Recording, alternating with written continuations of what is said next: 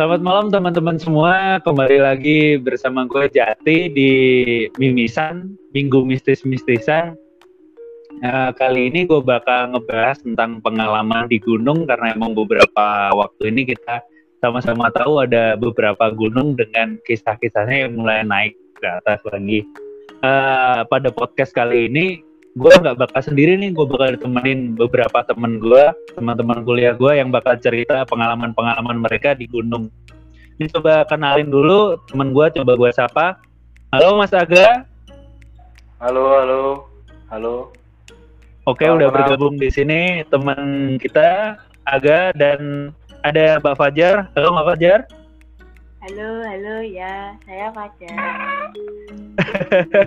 nah, uh, malam ini teman-teman semua kita bakal ditemenin dua teman kita, Mas Aga dan Mbak Fajar nih untuk bercerita tentang pengalaman-pengalaman mereka di gunung, khususnya salah satu gunung yang gue bisa bilang uh, cukup banyak kisah mistisnya ya Mas Aga ya di Jawa Timur ya. Ya seperti itu.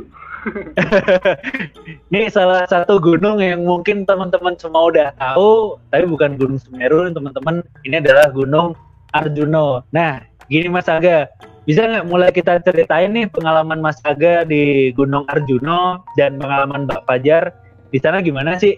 Itu tahun berapa? Kejadiannya gimana? Dan coba boleh diceritakan ke teman-teman pendengar semua nih. Hmm, oke. Okay. Uh, eh, sebelumnya uh, saya dan Fajar dan teman-teman yang lain uh, mulai mendaki Arjuno itu sejak SMA SMA kelas dua atau tiga gitu. Jadi 2011 2012 12 12 ya sekitar itu lah tahun itu. Jadi sebelum ada film 5 cm belum ada. Jadi kegiatan naik gunung itu hanya orang-orang yang hidup segan mati tak mau nggak jelas ngapain apalagi anak SMA dan kebetulan kami eh, SMA-nya di di ya di dekat situlah kota. Salah satu kota di Jawa Timur dekat uh, Gunung Arjuno dekat banget dari kotanya dikelilingi banyak pegunungan Gunung Kawi. Dan kebanyakan gunungnya mistis semua Gunung Kawi Gunung Arjuno Penanggungan dan Pegunungan Tengger. Jadi kami mulai mendaki itu awalnya kan jalurnya banyak ya. Kami pertama mendaki itu lewat jalur Lawang ya itu. Kebun teh ya kebun teh. Jalur kebun teh Lawang itu kami berapa? 11. 11. Ya seperti pada umumnya gunung-gunung di Jawa ada peraturan tidak tertulis yang apa ya? nggak boleh mendaki ganjil gitu. Percaya, Ya percaya nggak percaya. Jadi waktu itu kami 11 orang. Terus uh, ya sudah. Nanti akan, akan banyak ya, Arjun. Banyak Arjun. Akan banyak, banyak Arjun. Jadi tidak tidak semudah itu gitu. Jadi sebelumnya kami sudah pernah ke Semeru sampai puncak cuma setelah itu ketika kami ke Arjuno kami merasakan nggak fair apa kalau nggak apa ini kenapa Gunung Semeru yang lebih populer ini lebih menantang gitu kan tiga tiga tiga enam tiga tiga tiga sembilan Oh ya tapi Mas Aga, Mbak Fajar, jadinya ini bukan kali pertama ya ini naik gunung ya? Artinya emang udah ada pengalaman-pengalaman sebelumnya untuk naik gunung ya? Ya lumayan. Ya lumayan. Ya, Fajar ke mana? Sebelum Arjuna ke mana? Panderman Panderman Panderman itu hmm. salah satu rangkaiannya Kawi. Jadi Kawi itu kan memanjang. Ada Kawi Gunung Buta ada Panderman Panderman itu yang paling utara. Halo. Hmm, jadinya emang uh, ini pendakian ke sekian kalinya lah istilahnya bukan yang pertama dan memang udah sering naik gunung lah istilahnya kayak gitu. Ya lumayan. Lumayan nganggur juga ya pusing aja uh, sekolah. Tapi emang bener nih Mas Aga Mbak Fajar nih. Tapi emang 11 orang nih emang udah sering naik gunung semua atau cuman Mas Aga sama Mbak Fajar aja nih yang udah sering naik nih? Waktu itu hampir semua sih. Hampir, hampir semua sudah. Hampir semua sudah. Beberapa orang uh, pernah kerinjani Semeru Lawu gitu. Malah hmm. ya. istilahnya udah ada jam terbangnya ya sama-sama udah pernah mendaki dan emang bukan ya, pengalaman yang pertama gitu ya jalan kaki iya ya oke hmm, terus Lumayan. boleh diceritain nih Mas Aga sama Mbak Fajar nih gimana ketika uh, naik ke Gunung Arjuna dan pengalamannya nih bisa kita bagi ke teman-teman pendengar nih. Oke, mulai Arjuna pertama ya. Arjuna pertama itu kami bersebelas, uh, ada ceweknya termasuk Fajar itu jadi dua, ya? dua, dua, dua ceweknya. Terus kami uh, lewat jalur kebun teh Lawang. Jadi ada banyak jalur, terus kami pilih yang kebun teh uh, Purwosari Lawang.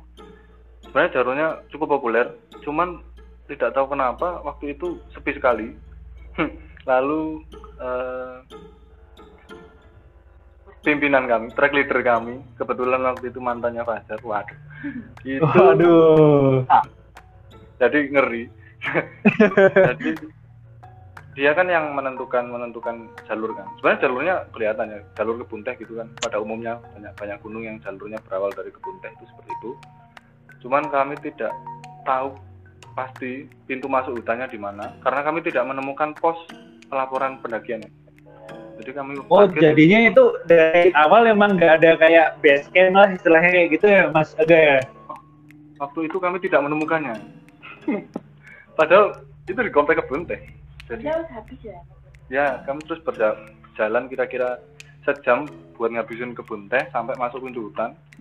Terus kami kebingungan ke kebingungan di tengah jalan agak singkat-singkat gitu ya. Di tengah jalan ketemu dua orang uh, udah wajahnya gembel. wajah, wajahnya gembel penuh dengan angus gitu ya wajahnya wah udah kayak info pasus diklat itu. Tak bawa ya bawa jerigen air gitu kan. Terus uh, track leader kami Mas Januar namanya itu ini tanya gitu Mas ini bener jalur ke Arjuno gitu kan? Oh ya Mas. Saya saya saya habis turun dari Arjuno dua orang itu uh, dua orang itu bilangnya gitu. Terus uh, sebelum kami menanyakan lebih lanjut dia mereka udah bilang nanti ikutin ini aja mas marka. Jadi ada pita-pita yang ditali di ranting-ranting ya pernah pernah ada jalur. Itu mereka udah bikin hmm. terus suruh ngikutin. Dan kebetulan kami juga ya yakin juga ya ya udah setelah itu kami jalan kami jalan. Udah mulai masuk hutan. Setelah beberapa marka pertama itu tiba-tiba kayak tertutup. Jadi banyak tumbuhannya gitu. Jadi nggak kelihatan kalau itu jalur resmi. Padahal oh tapi awalnya itu masih kelihatan ada markanya gitu ya Mas Aga ya terus tiba-tiba udah tertutup gitu? Markanya ada terus. Markanya ada terus cuman jalurnya itu bukan kayak jalur umum dilalui ya, orang gitu. ya harus buka jalan gitu. Babat-babat gitu bahasa bahasa ini. Kayak waktu di selamat itu ya Mas ya iya itu Kacau, ya. kacau, kacau. Terus terus gimana gimana Mas Aga? Tapi lebih parah sih, lebih parah. Uh, setelah kebetulan banyak yang uh, kebetulan ada tiga track leader waktu itu. Cuman jadi mereka lebih berpengalaman gitu, jadi mereka buka jalan. Terus udah lewat, udah lewat dari semak-semak itu kami masuk hutan lah, mulai uh, mulai menaiki lereng lah. Jadi kerasa kayak oh ini udah mulai naik berarti minimal bener dulu lah. Gitu minimal oh ya ini bener naik gunung gitu. Kami ngitung kompas dulu juga sebelum uh, sebelum naik ngitung, ngitung kompas kalau nggak salah empat puluh koma tiga sekian. Uh, arah barat daya. Lupa aku. Pokoknya ditembak dulu gitulah intinya ditembak dulu. Ada yang bagian nembak kompas itu tiga orang. Tiga orang itu udah bener-bener nembak itu dicatat gitu kan. Jadi ngikutin derajatnya itu. Terus hmm, setelah lereng-lereng itu kami benar-benar masuk ke hutan yang bekas terbakar. Jadi waktu itu sebulan sebelumnya itu Arjuna memang kebakaran cukup hebat.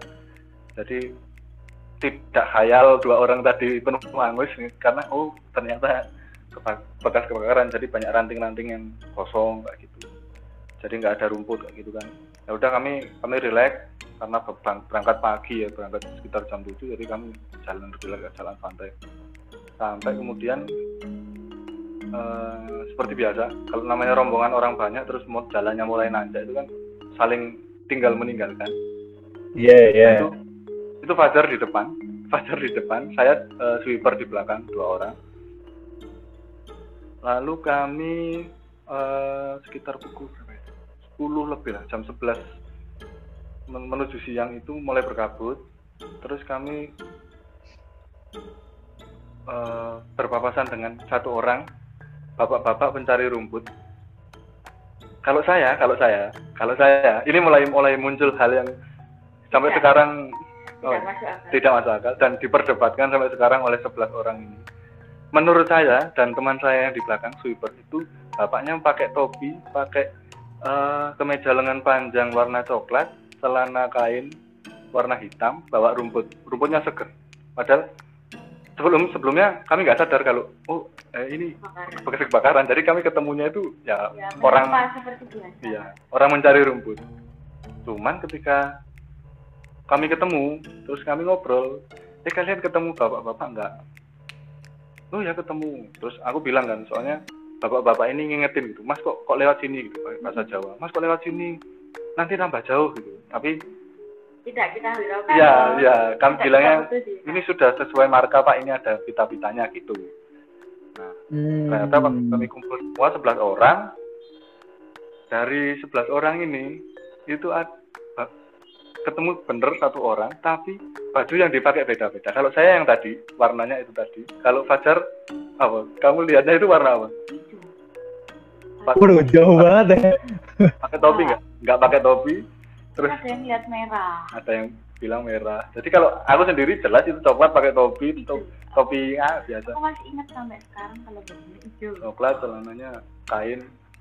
Itu orangnya satu. Dan Orangnya satu. dan setelah dari ketemu itu sampai ke atas itu nggak ada rumput hijau jadi bener-bener angus ya angus bahkan juga susah, kesusahan nyari Tapi Mbak Fajar, saya coba mau tanya.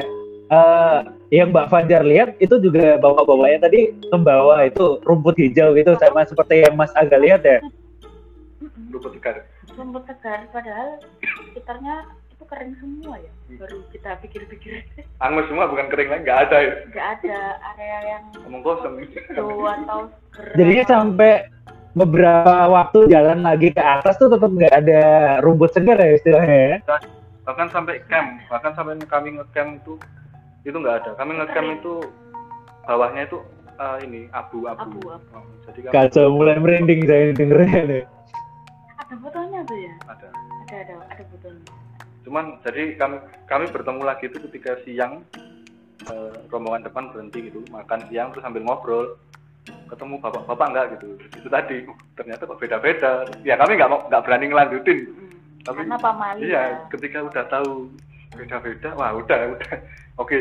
Ya wes, sudah. tapi ya siang itu kami masih nembak nembak puncak lagi. Jadi setiap eh, berhenti itu bagian yang bawa kompas itu dia nembak azimutnya gitu. Dan oke sesuai gitu. Dan di Arjuna itu memang sering kali kabut. Puncaknya tertutup gitu. Nah kami Hmm. setelahnya kami mengalami hal seperti itu. Kami selalu bersama setelah eh, peristiwa bapak-bapak misterius ini tapi ini manusia kok maksudnya kakinya kakinya Kenapa ya Mas ya?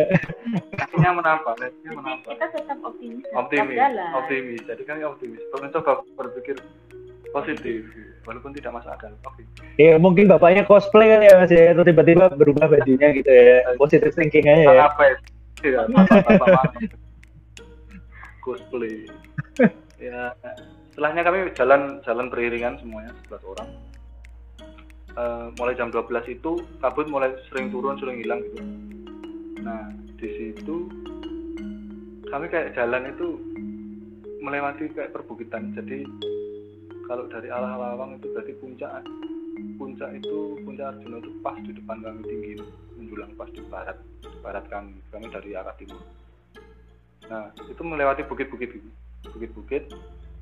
Yang percuma tanganku gerak-gerak nggak kelihatan ya.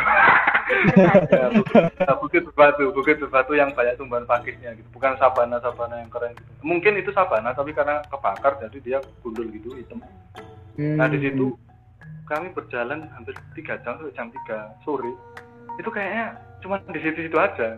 Tidak bergerak ya. Iya. Cuman kelihatan oh di belakang bukit yang kami lewati ada. Jadi kelihatan.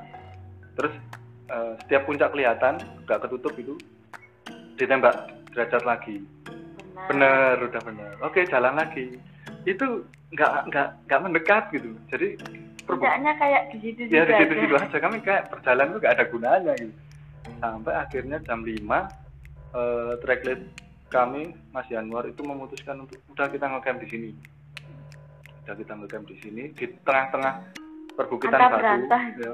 Itu yang terbakar tadi ya Mas ya? Iya. Iya.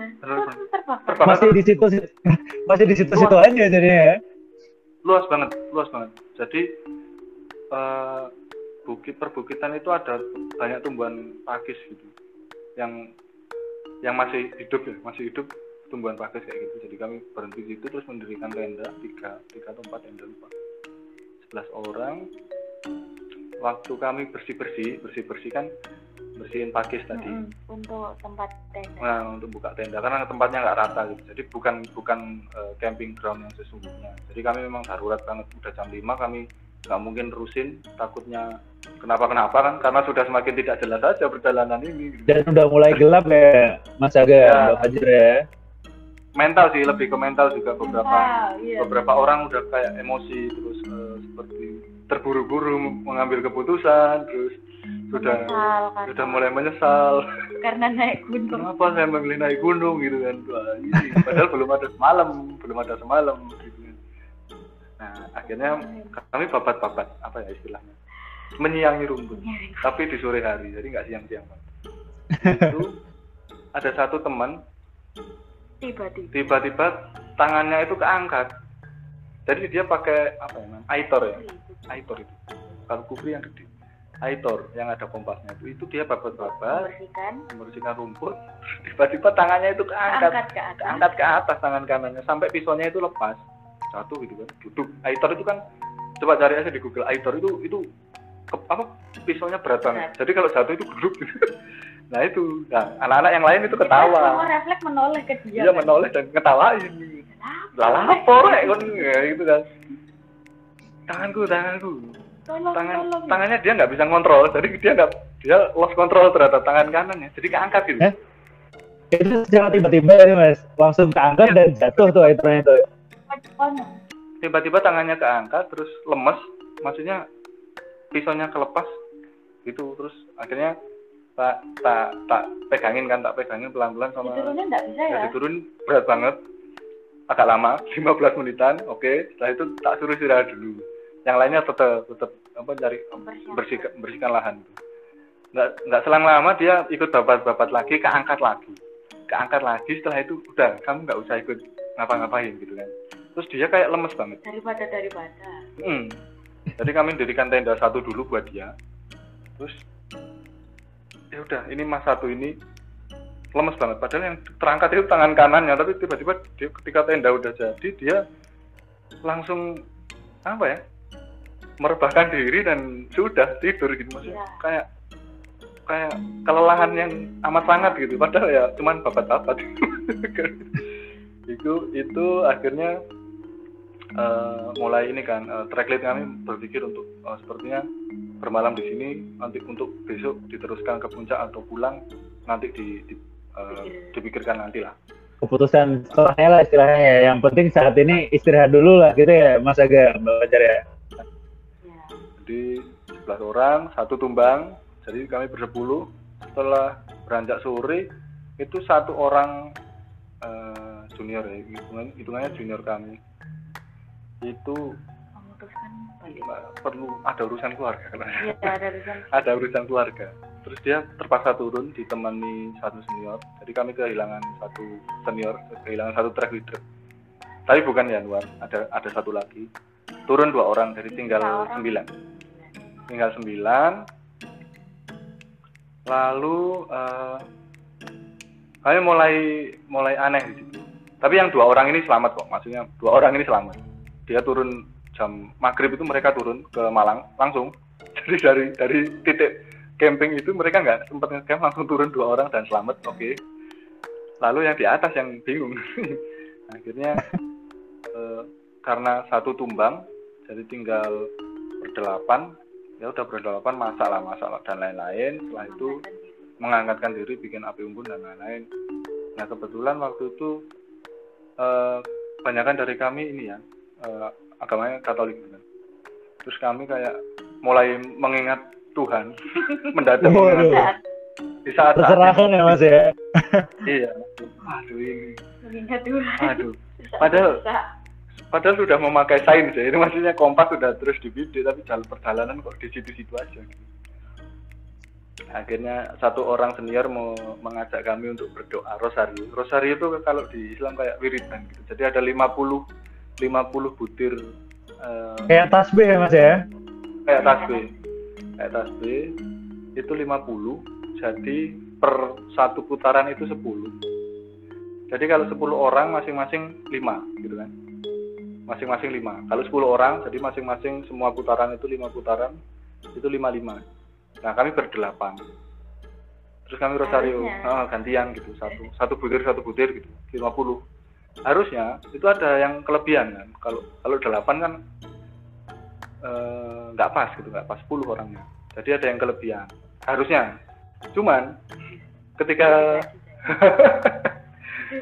ketika ketika doa rosario itu selesai itu semua pas 55 gitu. Padahal harusnya ada yang kelebihan, ada yang tujuh pasti. Tapi enggak. Pas lima semua. Lalu dua dua orang lagi siapa? yang mengisi Yang mengisi di sela-selanya ini. Padahal Bahkan tadi mereka- emang udah ada dua orang yang turun ya Mas ya? Padahal dua orang turun. Jadi kami tinggal 8, yang satu tidur kan. Dari 9, yang satu tidur jadi 8. Dan doanya itu 10. Harusnya kalau pas 55 itu 10 orang. Karena 50 50 kali gitu. Kalau 8 ada yang lebihan harusnya. Itu enggak. Pas. Pas 55. Kacau, kacau, kacau. Itu bahkan sepertinya kami Ikut melakukan berdoa. istrinisasi. itu berdoa mereka.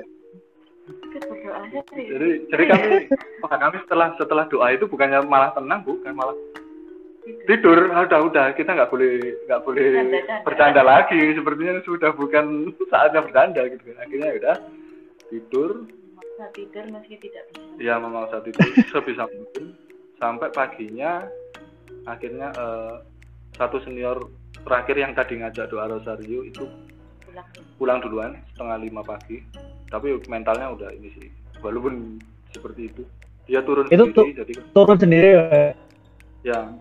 Jadi kami tinggal delapan akhirnya. Dengan Nah, orang yang tangannya terangkat tadi ya Mas ya? Itu nggak ikut-ikut Ya. turun tuh?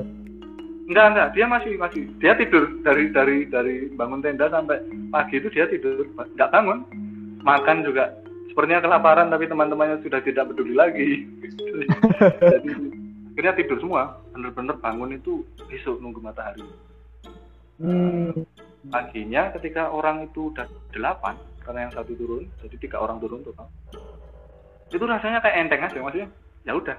Cuman karena keputusan track leader kami Mas Januar itu kita turun gitu kita eh, lain kali terusin lagi. Ya udah kami akhirnya turun. Dan kami turun pun ya relax relax aja. Kami turun itu pas hari Minggu kalau nggak salah. Dan kami masuk ke Buntah itu pas ke Buntah itu rame-ramenya jadi kami kayak ini kayak orang gila nih wajahnya gosong semua. Kotor. Tapi perjalanan turun itu sangat menyenangkan. Ya ringan ringan ringan. Beda. Jadi ya oke lah. Itu pertama. Akhirnya eh, setelah itu mulai teman-teman mulai menjadikan Arjuno seperti apa ya, sebuah hal-hal yang tidak pernah selesai. Iya, harus diselesaikan gitu. Iya. Jadi beberapa tim berangkat. Eh, tim kedua itu junior kami itu berangkat, tapi waktu itu kebetulan ada ah, ini anak UPN veteran Surabaya itu meninggal. Dia hilang terus ditemukan meninggal di bawah puncak itu dengan kondisi yang sudah terburai dan lain-lain. Kondisi wibu. kondisi wibu. Meninggal dalam kondisi wibu. Nah itu mereka nggak jadi. Jadi tim kedua itu mereka lewat situ lagi lewat ke Bunta terus nggak jadi. Lalu tim ketiga ini cuma dua orang junior kami kami nggak ikut cuman mereka kami selalu ini kan Memantau. memantau. Karena wajib kalau ada ini kalau ada orang yang naik yang di bawah kayak siap gitu kalau ada apa-apa naik gitu turun jemput. Mereka lewat eh, kebun teh lagi. Waktu itu kebetulan waktu musim hujan. Ini kesalahan sih waktu itu kesalahan karena eh, nggak ada koordinasi. Jadi nggak ada koordinasi sama yang lain terus Iya, terjebak badai mereka. Eh, anehnya adalah mereka nemu base campnya. Maksudnya setelah pas mereka naik itu ada base campnya. Maksud base campnya itu ada terus parkirnya di situ terus pelaporannya jelas sudah udah udah aman gitu. cuman Hmm. ketika mereka naik ya mereka eh, ceritanya ke kami adalah eh, waktu naik itu cuman kes- ketemu satu rombongan turun isinya enam orang terus mereka naik sampai pos 3 sampai pos 3 jalur lawang.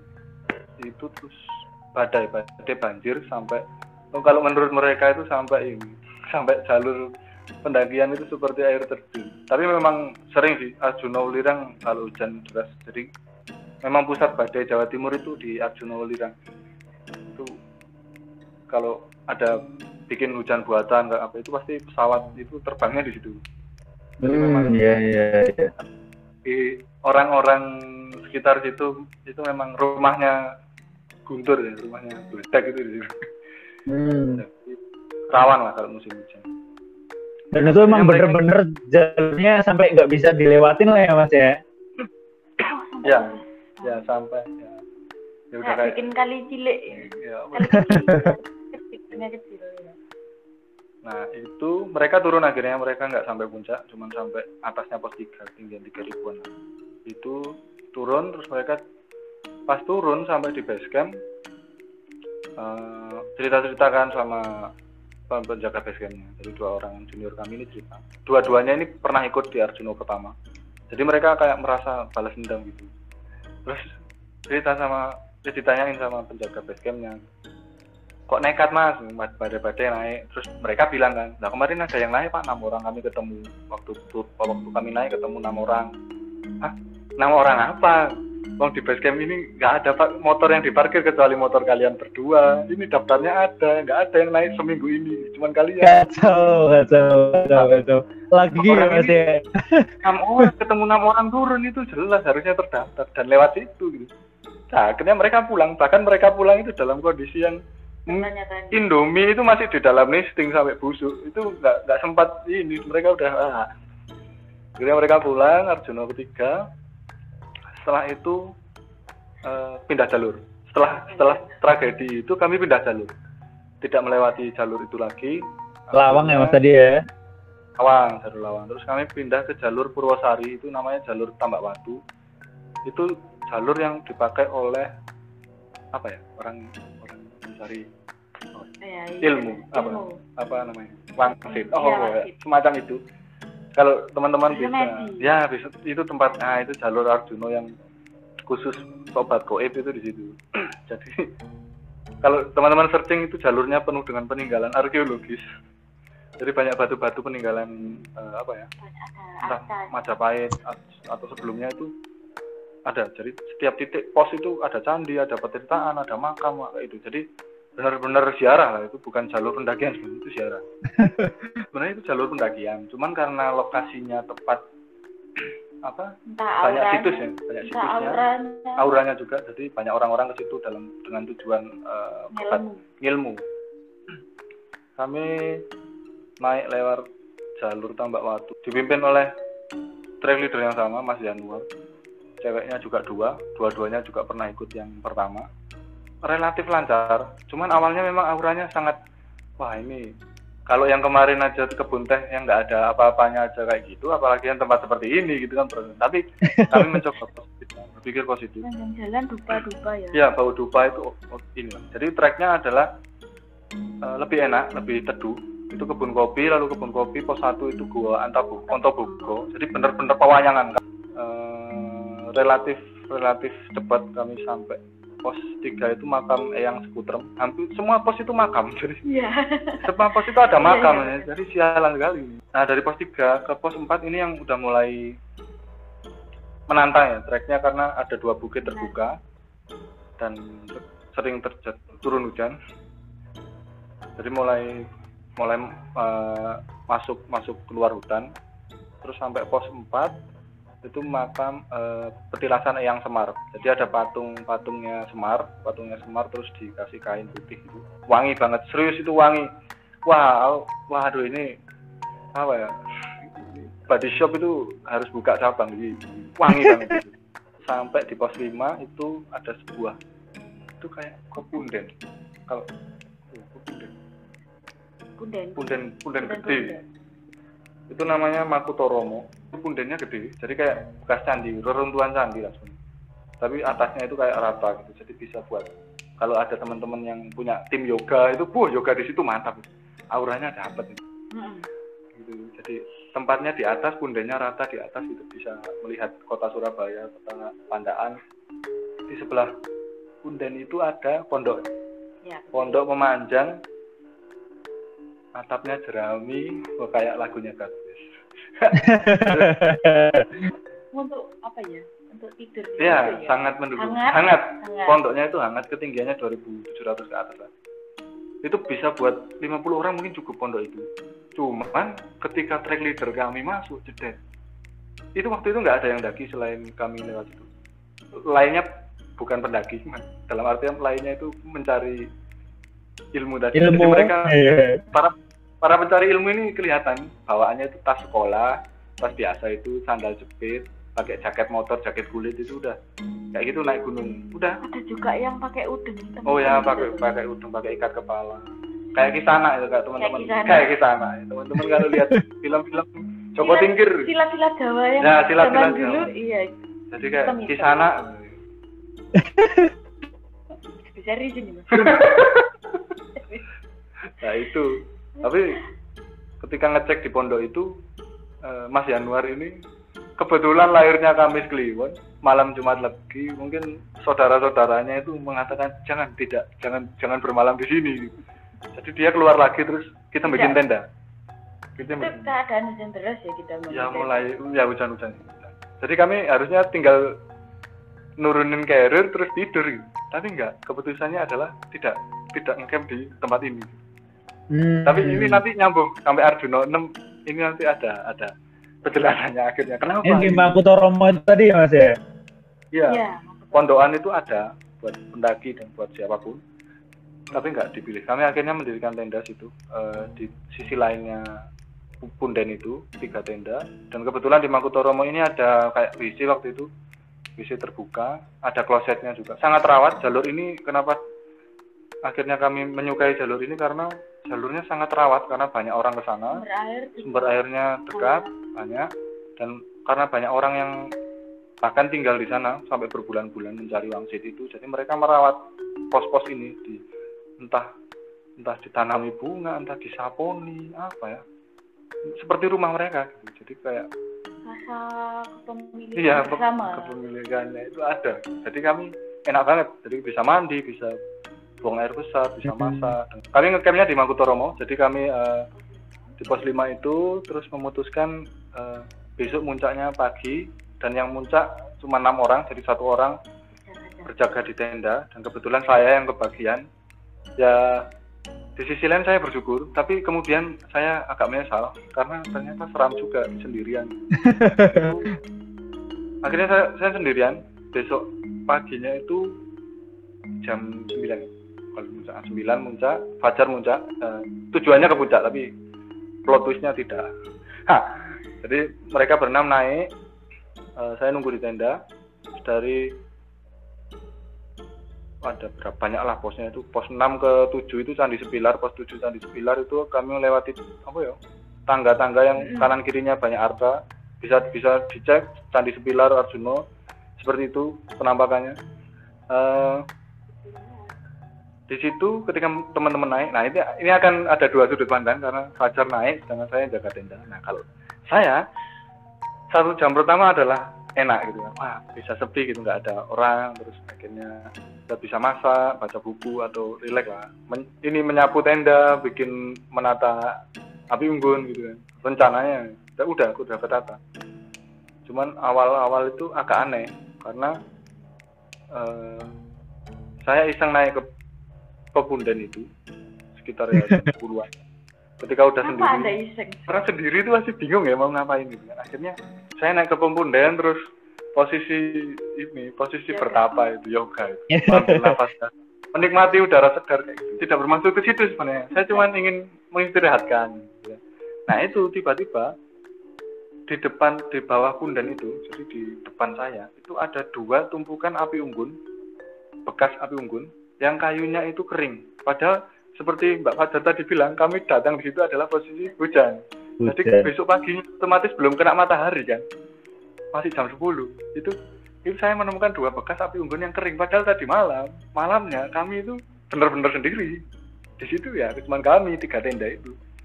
Nah karena pikiran saya adalah terima kasih sudah diberikan kayu jadi saya tidak perlu berkeliling mencari kayu kering ya udah tak kumpulin dua-duanya berpikir positif. Tak tata di, di tengah-tengah tenda kami itu rata terus tak tata tak kasih batu batu itu udah udah kayak campnya suku Indian lah itu mantap lah.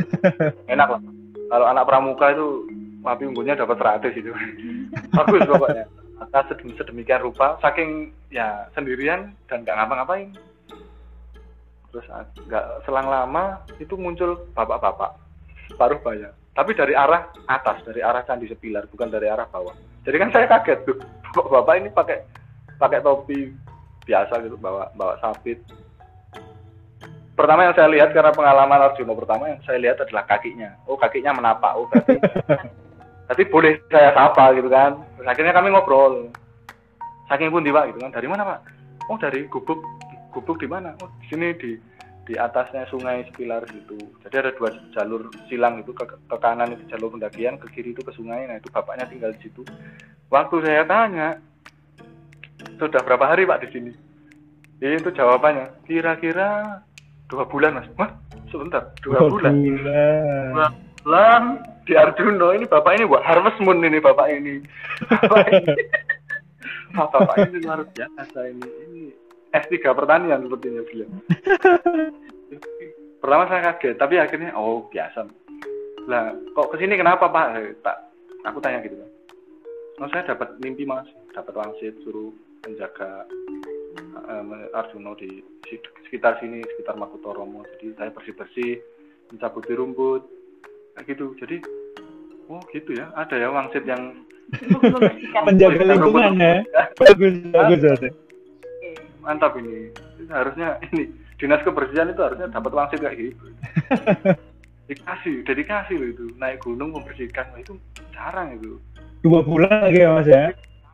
Apa apa? Dua bulan juga ya dia membersihkan di situ ya. Itu Dua turun dapat piala harusnya dia mas. harusnya dapat kalpataru itu harusnya dari KLK nah itu bapaknya oke kami ngobrol terus saya, ini kan tanyain kok sendirian mas oh ya teman-teman saya ke puncak. Oh berapa orang? Enam orang. Oh oke foto nopo-nopo syukur. Loh, kenapa pak? Oh soalnya ini nggak boleh ganjil. Oh ada pantangannya. Iya mas. Di semua jalur. Terus? Oh ya benar berarti aku ditinggal sendirian itu. Oh benar enam orang. Tracklist kami benar cuman satu, satu yang habis itu. Ada pantangan lain nggak pak? Saya tanya gitu. Iseng kan? Ada mas. Nggak boleh pakai baju merah pokoknya warna Waduh. nah pertama saya sambil mikir jaketnya? Hmm pertama jaket. Oh iya. Tracklist saya pakai jaket Columbia warna merah. Terus kedua jas jas hujan mereka itu Ada. kami ada. ada teman kami yang sweeper. Itu warna merah. Waktu itu belum dipakai cuman dia masukin tas itu warna merah jadi kami tahu. Aku tahu. Hmm. akhirnya tapi nggak aku nggak bilang saya nggak bilang ke bapaknya cuman hmm oke. Terus saya- menahan. yang menahan menahan daripada nanti di itu ya. Dari jadi mending diam saja dulu gitu kan. Siapa tahu dapat jackpot.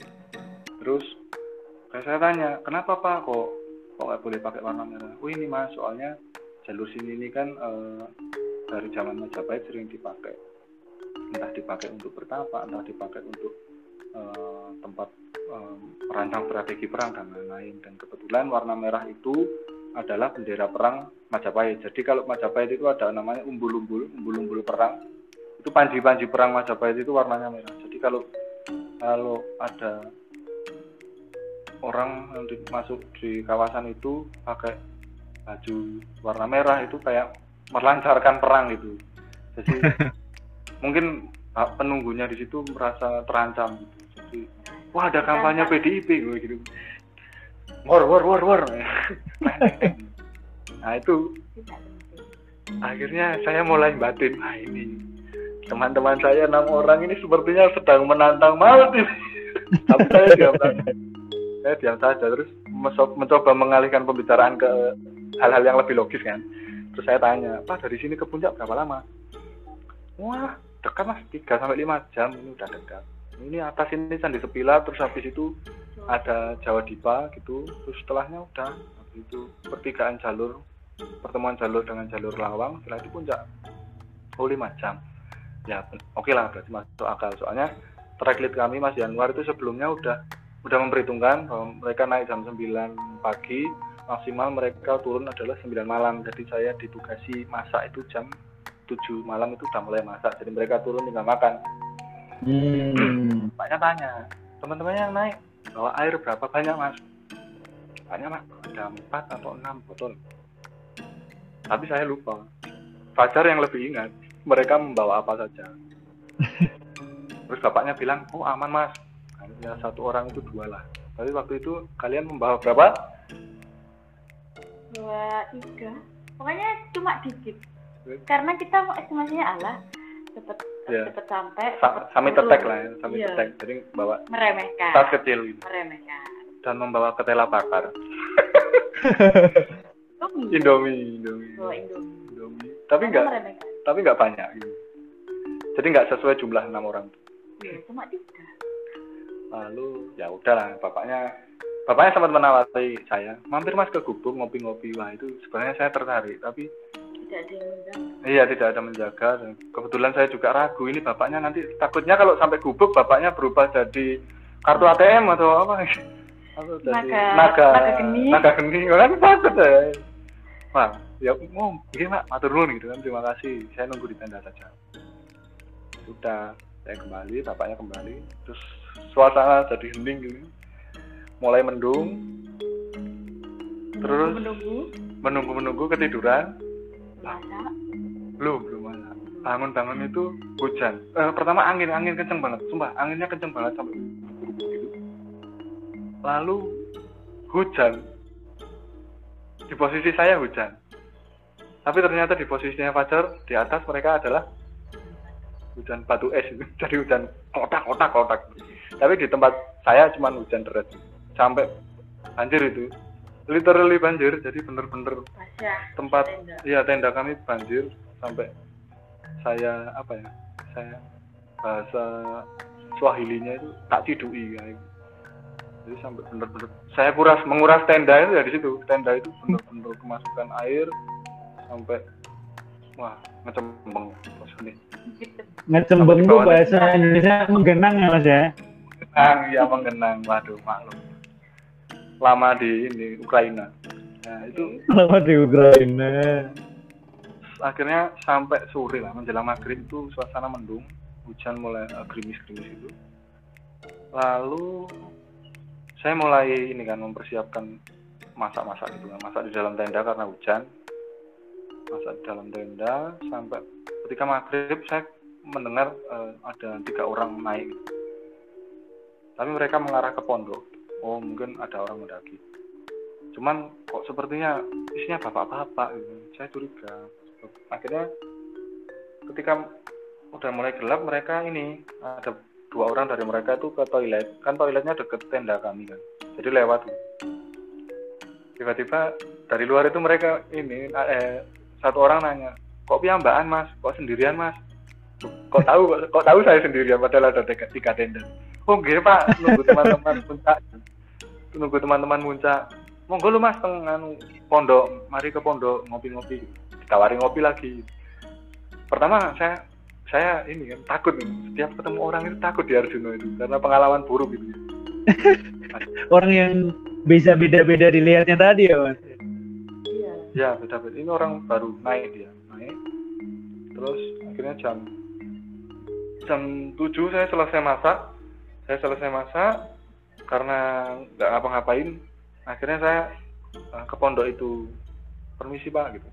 Mereka tiga orang satu orang itu oh ini bener-bener pakaiannya itu kayak angling darmo. Pakai rambutnya panjang pakai ikat kepala sabuknya itu sabuk kulit yang angling darmo. Udah itu serius itu kisana mau ke mana itu udah. Itu bisa terbang mas? apa? Bisa terbang nggak itu orang-orangnya? Jangan-jangan dia napak itu sambil terbang lama-lama.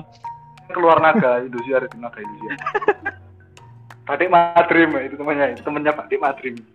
Nah itu dia ini seperti gurunya gitu. Jadi diam diam gitu di dalam pos itu uh, menyalakan dupa banyak banget. Pokoknya pos itu jadi bau dupa. Sebesar itu diisi tiga orang dan bau dupanya sangat menyengat.